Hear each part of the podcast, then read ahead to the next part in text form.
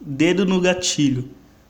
Se a vida fosse um jogo de blackjack, você tira duas cartas e soma 18 pontos. Você para ou desce mais uma?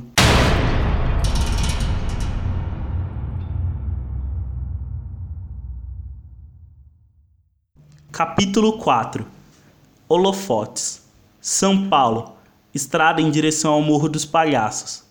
Agora. Os cabelos de Bárbara esvoaçavam ao vento, enquanto o motor V8 de 6 litros e 700 rugia na estrada e mostrava toda a potência dos seus 380 cavalos, a 5.800 rotações por minuto. O carro era rápido o suficiente para deixar os policiais comendo poeira, deixando-a sempre com uma vantagem de praticamente um minuto. Mas eles não desistiam. Estavam em seu encalço e Bárbara precisava fazer algo para despistá-los. Bárbara pensa enquanto dá fuga na polícia. Lembra de como às vezes os seus dias são de bar em bar. Álcool para alegrar, o gosto amargo para ajudar e o cheiro do cigarro que paira no ar.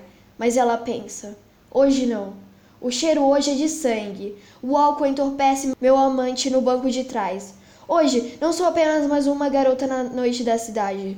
Minha mente insiste em não esquecer, e meus pés me carregam para onde eu devo ir. Piso fundo no acelerador do Impala. Sem maquiagem, pois as lágrimas borraram tudo já. Não esqueço de Mike caindo sem vida e sendo deixado para trás. Balanço a cabeça a fim de mudar de pensamento. Sinto o cheiro de uísque impregnado na minha jaqueta, misturado com o sangue de Roger na minha camisa. Brian está com um pedaço de pano que arranquei dela, estancando a ferida. O tiro não acertou nenhum órgão vital, pelo visto, mas se não for tratado por um médico em algumas horas, vai morrer. Mudo de estação na rádio.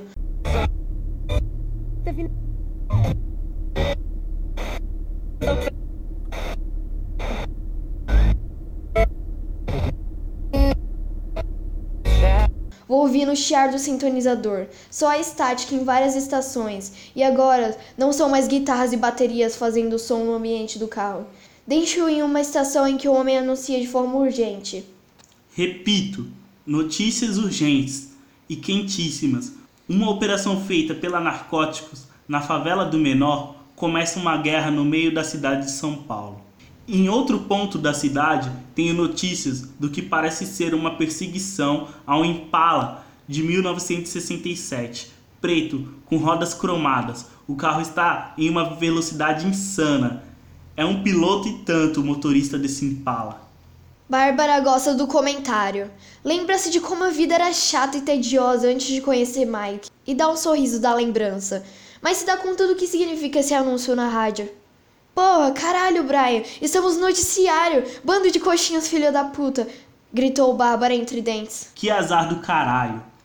Como não sabíamos dessa incursão no complexo do menor pela narcótico? Brian questionou de uma forma cínica. Bárbara não tinha parado para pensar nisso. Tudo aconteceu tão rápido. Era verdade como eles não sabiam. E lembrará que Mike dissera dias antes, quando montava um plano de ataque, que um dia antes da invasão seria o dia do pagamento do arrego. E ela se lembrou que só havia mencionado isso ao seu amante, Brian, que estava sangrando no banco de trás. A ficha caiu. Um suor frio passou pelo seu corpo e ela disse: Fomos traídos! Assustada, colocou a mão no porta-luvas para pegar a Glock, que sempre ficava ali, mas foi interrompida por um barulho abafado de um disparo da AK, da AK Colt com um silenciador nas suas costas.